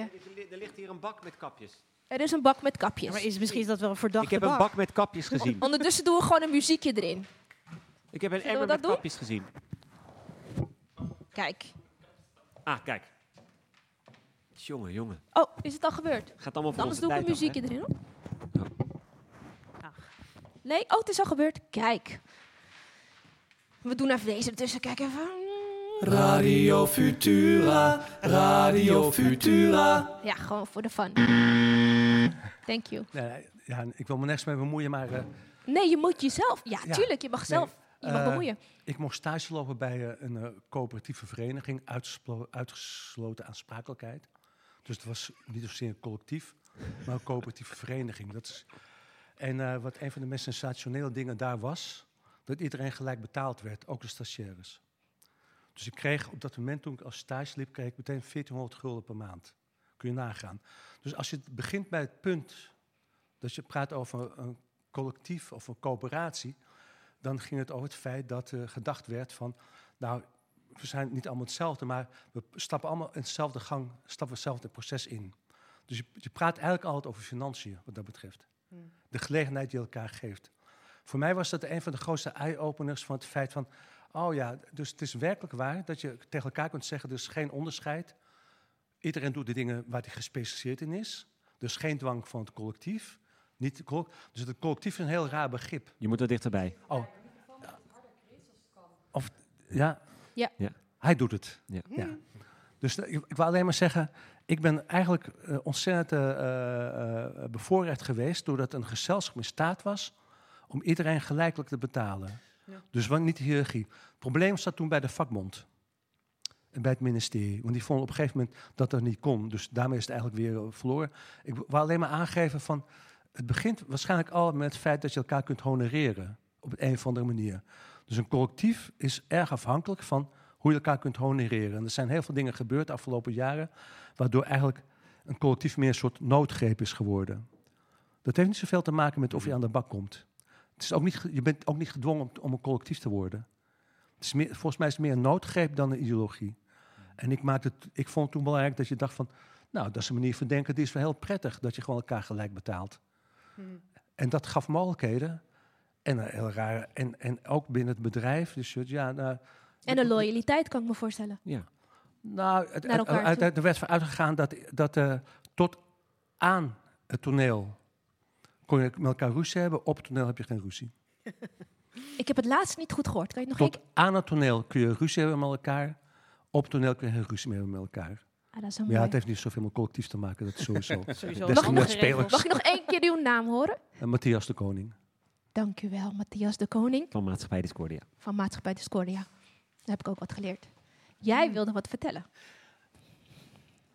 Nou, Matthias zei twee dingen door elkaar. De ene gaat inderdaad over mentaliteit of ideologie of noodzakelijkheid. Maar de andere gaat inderdaad over of je in, in, eh, bij machten bent om dat ook te organiseren en te financieren. Want wij hebben inderdaad, ik denk de, ja, de, de helft van de, van de tijd dat wij het Barreland eh, draaiden, eh, betaalden wij ook iedereen evenveel loon uit. En we zijn daar denk ik mee gestopt. Gewoon omdat er te weinig geld in het potje Ja. kwam. Ja. Gewoon zo, zo pragmatisch, hè? Ja. Ik denk het eigenlijk. Ehm, dus je kan stellen dat in de tijd dat wij begonnen er redelijk eh, eh, normaal over gedacht werd dat die hele volle breedte van zo'n collectief dus ook gewoon vier jaar lang kon blijven bestaan. En nu zitten we in een tijd waarin alles over efficiëntie gaat. En op het moment, ja, dan moet je toneelspelers ook doorbetalen in de vakantie. En dat wordt al heel lang niet meer gedaan. Dus daarom, hè, dus, dus iedereen is de laatste jaren gewoon teruggedrongen naar, eh, ja, naar eh, eh, zelfstandig eh, ondernemerschappen. En daar, d- daar zit een hele andere vorm van Nou ideologie. ja, dat wordt ook verkocht als efficiëntie en specialisatie, maar dat is natuurlijk gewoon een bezuinigingsmaatregel. Ja. Het is heel efficiënt om mensen onbetaald op vakantie te sturen. Maar het is gewoon... Ja. Maar jullie hadden dus jullie eigen vorm van fair practice al uitgevonden. Ja, maar natuurlijk, zeker. En het rare wat er nu dus gebeurt, dat is omdat al, nou ja, dus, dus dat er... ehm, Het was echt fair practice. ja. überhaupt, niet alleen bij de collectieven, overigens. Hè. Er was, eh, Ja, wat er nee, überhaupt wat tuurlijk. meer Dus- geld was. Dus dat fair practice dat is ontstaan omdat er een probleem aan vooraf ging, namelijk dat er te weinig geld was om Ja. alle mensen normaal te betalen. Dus toen is er een woord uitgevonden van iets wat eigenlijk daarvoor de, no- eh, hoe heet het? De norm was. Ja, Of wezen normaler, wel. ja. Ja. Ehm, wat ik ook pijnlijk vind, is dat nu heel veel, eh, maar daar hebben we al vaker ook in andere debatjes over gehad, hoeven we niet nog een keer te doen, maar dat er nu ook heel veel eh, initiatieven eh, eigenlijk alleen maar bestaansrecht hebben op het moment dat ze zich verbinden aan een Orkater, een Theater Rotterdam. Allemaal bedrijven die allemaal in staat zijn als bedrijf om continuïteit te scheppen, maar de mensen die ze als collectief, laten we het maar even zo noemen, binnenhalen, altijd maar incidenteel honoreren. Dus eigenlijk nooit daarin een eh, continuïteit bieden. Hoe is dat bij jullie? Eh, Hoe is dat bij jullie? Want jullie hebben nu, jullie hebben dan structurele subsidie, maar Eh, jullie zijn niet continu in dienst.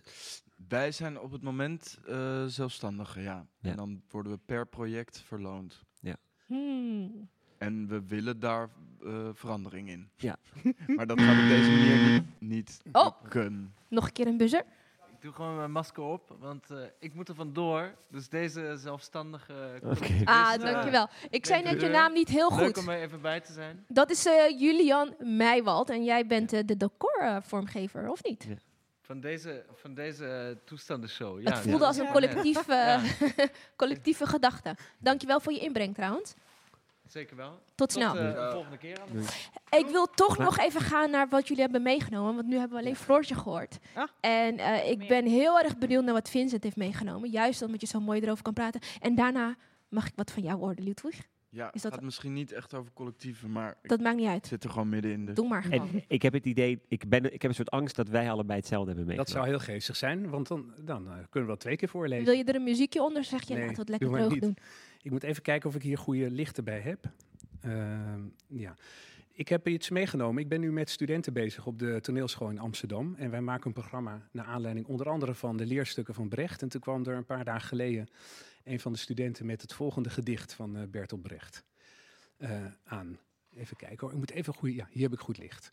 Het heet De Twijfelaar. Ja, dat dacht ik al. Wil je dan, eh, wil je dan de vertaling van Loek voorlezen? Als je Oh, heel graag, want ik heb inderdaad het idee dat dit. eh, Nee. Had jij deze serieus dat bedacht om dus. deze te doen? Ja, is open hier bij Ik ben mij. heel tevreden. Ik heb Graag. zelf Nou, geen ik heb hier een boekje en ik, ik, was al, ik had al een paar dingen zonder het Duitse raadplegen al bedacht. Dat ga ik niet zo voorlezen als het staat, want het is waarschijnlijk niet zo mooi vertaald. Dus Nee, ik maar lees ik- nu. en even zeggen waarom het leuk Loek Zonneveld heeft dit vertaald. En de, titel bij Loek Zonneveld is De Twijfelende, want de twijfelaar is een bed. En toen dacht hij, ja, en Loek heeft dus de twijfelende. twijfelaar, maar ja, ja, voor anderhalf. Dus, eh, De twijfelende. Vertaling Loek Zonneveld. Steeds wanneer ons het antwoord op een vraag gevonden leek, maakte een van ons aan de muur het touw los van het oude opgerolde Chinese doek, zodat het openviel en zichtbaar werd de man op de bank die zozeer twijfelde. Hm. Ik, zei hij ons, ben de twijfelende. Ik twijfel of het werk gelukt is dat jullie dagen heeft opgeslokt. Of wat jullie zeiden, wanneer slechte gezegd, nog voor een enkeling van waarde is. Of jullie het goed gezegd hebben en jullie niet te veel op de waarheid hebben vertrouwd van dat wat jullie gezegd hebben. Of het niet dubbelzinnig is. Voor iedere mogelijke dwaling dragen jullie de schuld. Het kan ook ondubbelzinnig zijn en de tegenspraak uit de dingen verwijderen. Is het te ondubbelzinnig? Dan is het onbruikbaar, wat jullie zeggen. Jullie ding is dan levensloos. Zijn jullie deel van de stroom der gebeurtenissen? Akkoord met wat zich ontwikkelt? Ontwikkelen jullie er nog? Wie zijn jullie? Tot wie spreken jullie? Wie helpt het wat jullie daar zeggen? En bovendien, ontnuchtert het ook? Is het 's morgens te lezen? Is er een aanknopingspunt bij dat wat voorhanden is? Zijn de zinnen die voor jullie gezegd zijn gebruikt, of tenminste weerlegd? Is alles bewijsbaar? Door ervaring? Door welke? Maar voor alles steeds weer voor al het andere. Hoe te handelen, wanneer men gelooft wat jullie zeggen. Vooral, hoe te handelen. Pijnzend bezagen we met nieuwsgierigheid de twijfelende blauwe man op het doek, keken naar elkaar En begonnen van voren af aan. Mm. Mooi. Waarom heb je dit meegenomen? Wilde ik net vragen. Nou, dit gaat over eh, we, hè, dus het gaat over een groep. En, eh, en, en, eh, en ze beginnen aan het eind weer van vooraf aan. En dat is, ja, dat kan je elke dag bedenken. Dat je elke dag weer opnieuw denkt, wat, wat hebben we gisteren bedacht? En wa- wat we in het café zeiden, is dat de volgende dag nuchter ook nog van waarde. Maar het gaat ook over, wat ik net de hele tijd probeer te zeggen, de volgende voorstelling. En je maakt er een en je denkt, oké, wa- wat, wat was het het eigenlijk wel? Nou, ja, dan maken we er gewoon nog een keer een. En dan mag je dus die twijfel houden, of, of, of desnoods eh, het idee dat het, eh, dat het gelukt is. En dat kan dus alleen maar met een groep en, en met dat, het, eh, dat je elke keer weer opnieuw, eh, ja, weet ik veel wat, eh, mag oprollen. Ja. ik zou- ik- geef je wel eens lectures? Nee, dat zou ik niet zo goed kunnen, denk ik ook. Oh, ik denk het wel. Hij is acteur, hè? Een lecture. Dus je kan alles. Toneelspeler. En je Ja, kan nee. ook een lecture geven. Ik heb het, nee, ja, dan, want, maar Stel je voor dat je in een voorstelling een lecture moet geven. Nou, een lecture is toch dat je voor een publiek een betoog houdt eh, met een, een, een, een, eh, een, een, eh, hoe heet het, een redelijk eh, doordachte opbouw. Ja? Ja. Dat is een voorstelling. Ik heb tot nu toe zelfs, als ik bijvoorbeeld ehm, een, een toespraak eh, werd gevraagd om te houden ehm, bij een bruiloft of eh, bij een diploma-uitreiking, ben ik nooit verder gekomen dan ongeveer het parcours bepalen en dan God zegen de greep en maar zien wat er ter plekke gebeurt. Oftewel, ik kan dat niet van tevoren bedenken. Ja, maar, maar, Maar dat is... ja, maar je zegt daar wel iets heel belangrijks. Nee, maar omdat, nee, want daar hebben we het nog niet over gehad. Terwijl dat zit ook in deze tekst. In het twijfelen of in het steeds maar opnieuw. Eh, ik weet niet hoe dat bij jullie is. Dus daarom ben ik ook benieuwd of jij dat anders ziet dan de anderen. Dus bij Oerland. Maar wat ik altijd zo kenmerkend vind voor de praktijk van Maatschappij Discordia en aanverwanten zoals Barreland, eh, Theatertroep, en, is dat er niet per se of in principe niet gerepeteerd wordt van tevoren hoe de voorstelling gaat worden, zonder publiek, et cetera. En dat je eigenlijk helemaal weet hoe die wordt en dan ga je het laten zien. Dus je, je, leert de tekst als die tekst er is, of zo. Maar de eerste keer dat het publiek er is, is eigenlijk de eerste keer dat je het gewoon doet. Dat je het doet zoals je het hebt bedacht. En dan zie je daarna wat dat is en dan zo ontwikkelt het zich verder. En dat zit ook in deze tekst, maar dat zit dus ook precies in wat jij nu zegt. Wat jij nu zegt. Ja. En jij kan dat niet, dat wil je of dat zit niet, maar Maar dat hoeft ook niet. Ik, ik heb denk ik het idee dat... Nou ja, misschien moeten we dat straks aan het einde gewoon even zeggen. Want ja, dat wil ik gewoon even kwijt. Dat ga ik ook doen. Want we gaan even heel snel naar Ludwig. Ja. Want dan weten we ook wat hij heeft meegenomen. Jullie hadden ongeveer hetzelfde, hè?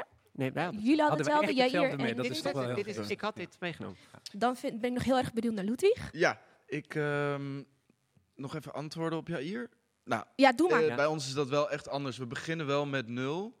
En ja, wel, eh, eh, we komen wel st- werken echt naar een voorstelling toe die we ook willen kunnen herhalen. En die, ja. En hoe sta jij dan op de vloer?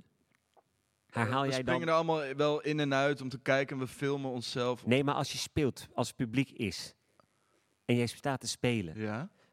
ben je dan elke avond toch net anders aan het doen, omdat je zeg maar even, omdat het ergens nog hier. Hopelijk wel, maar we hebben ook heel vaak bijvoorbeeld een vorm die ons vastzet. Ja, bijvoorbeeld, we hebben een, een nagesynchroniseerde sitcom Ja, klopt, gemaakt. ja. Dat was behoorlijk hermetisch. Nee, oké, oké, ja. Ja. Ja.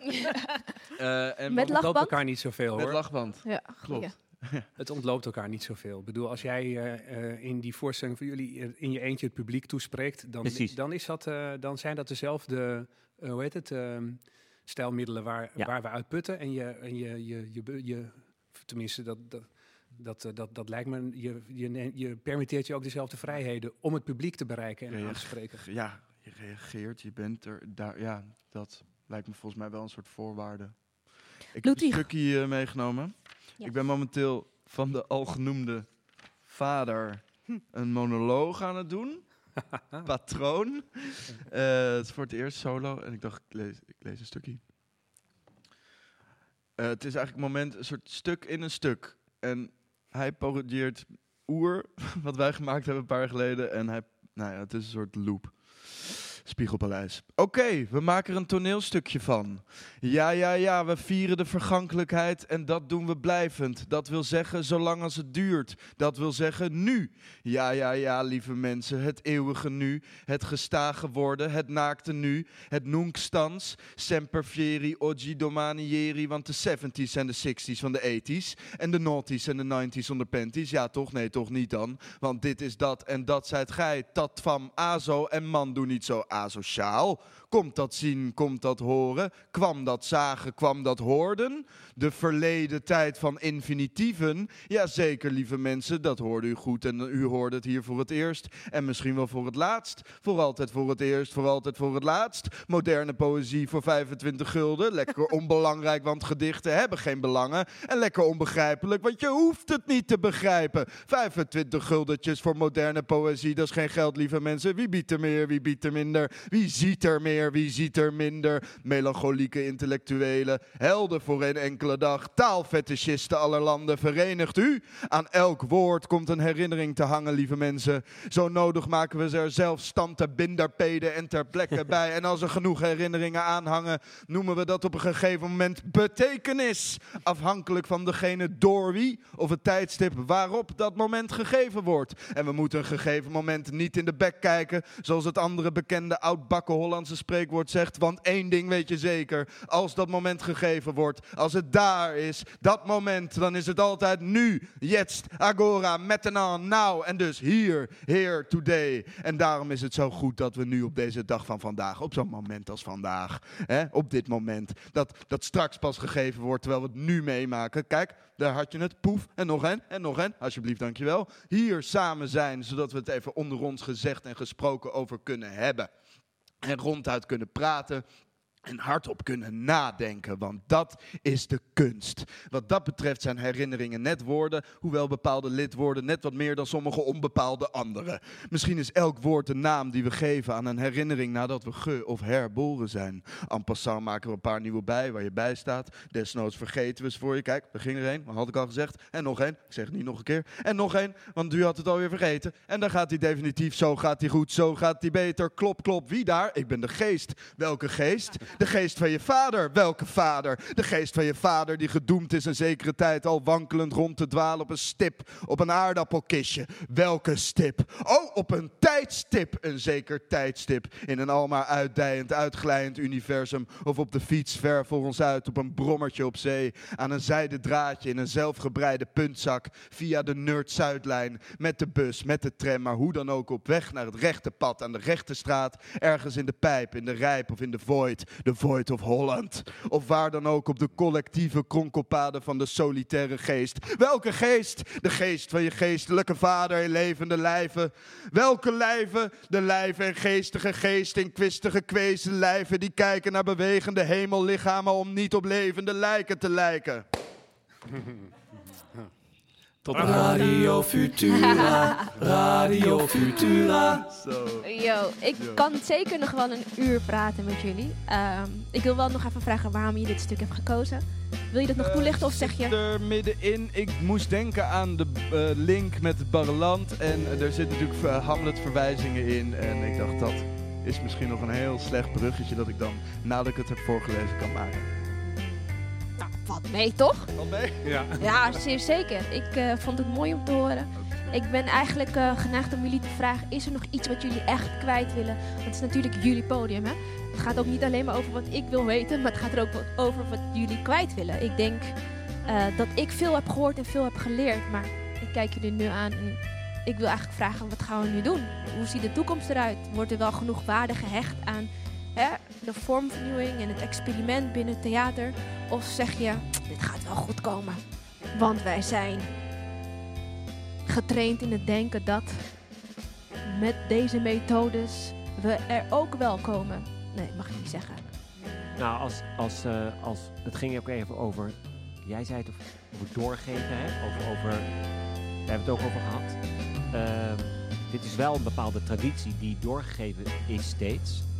Eh, ja, die moet wel doorgegeven blijven worden. Ja. Eh, dat is denk ik wel het ding. En nog even los van subsidies, of, want dat is al erg genoeg.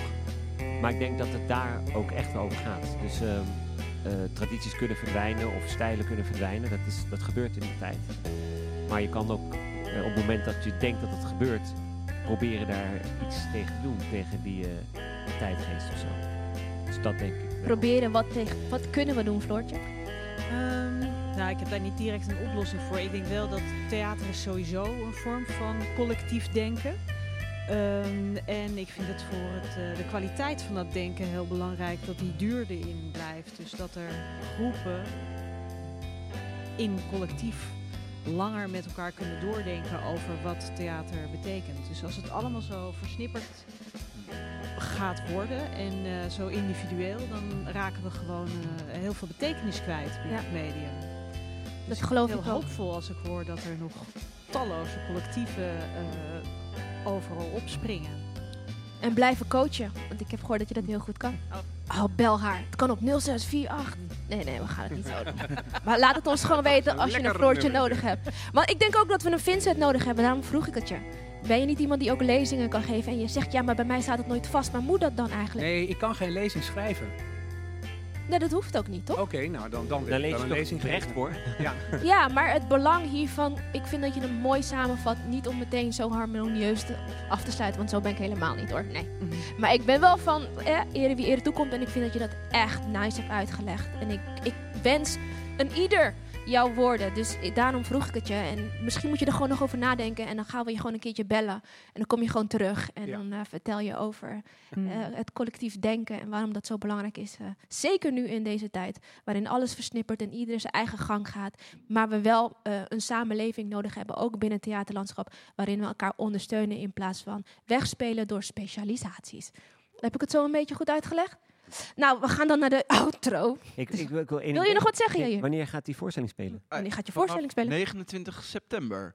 Ah. En ik wilde eigenlijk nog één ding toevoegen. Ehm, Dan doe ik gewoon nog even de filler de onder. groepen, sorry ja.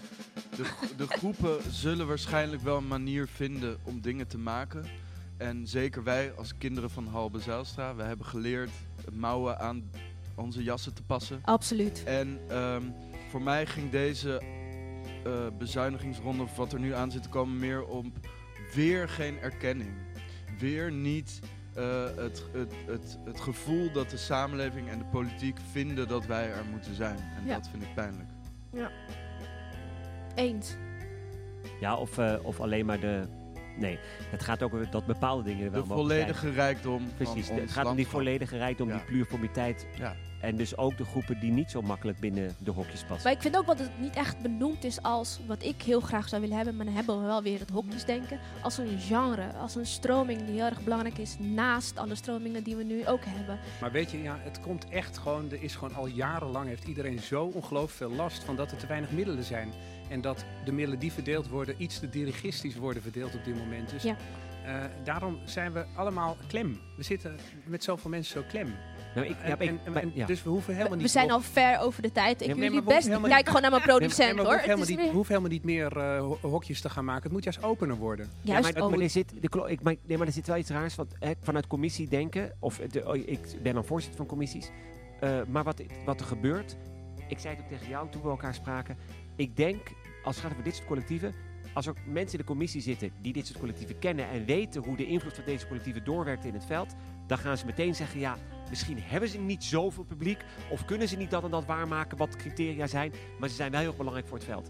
Maar als je dus mensen hebt in commissies of die eigenlijk alleen maar kijken naar hoeveel voorstellingen worden gespeeld, hoeveel publiek, eh, eh, hoeveel goede recensies hebben, et cetera, ik overdreven gezegd, dan zit je lastig. Nee, er wordt gezegd, wij, Oerland eh, is niet, draagt niet bij aan het podiumkunstenlandschap. Als je ziet op hoeveel toneelscholen wij Ja, vragen, hoeveel scripties er voor ons wordt geschreven. Ja. eh, Hoezo? ja, dat is, dat is, dat Nee, maar, dus, daar zit, nee, maar dat heet, dus daar zit hij. Dus daarom, da- daar zit dus los van dat de middelen er zeker niet zijn. Het gaat ook over eh, eh, eh, verantwoordelijkheid nemen om het, het, de, pluri, de pluriformiteit van het veld te beschermen en te bewaken en mogelijk Weet je te wat maken. het eigenlijk... Mag nog wel... Ja, toch dit is nog het laatste wat je mag zeggen. Ik, ik, Nee, want kijk, we hebben het natuurlijk nu over een, over een, een genre wat eh, al zoveel jaar geleden is ontstaan en is, eh, zich heeft ontwikkeld. Maar inmiddels zijn er de afgelopen jaren ook weer heel erg veel andere genres bijgekomen. Dat is iets waar ook eh, veel werk aan is besteed en veel mensen.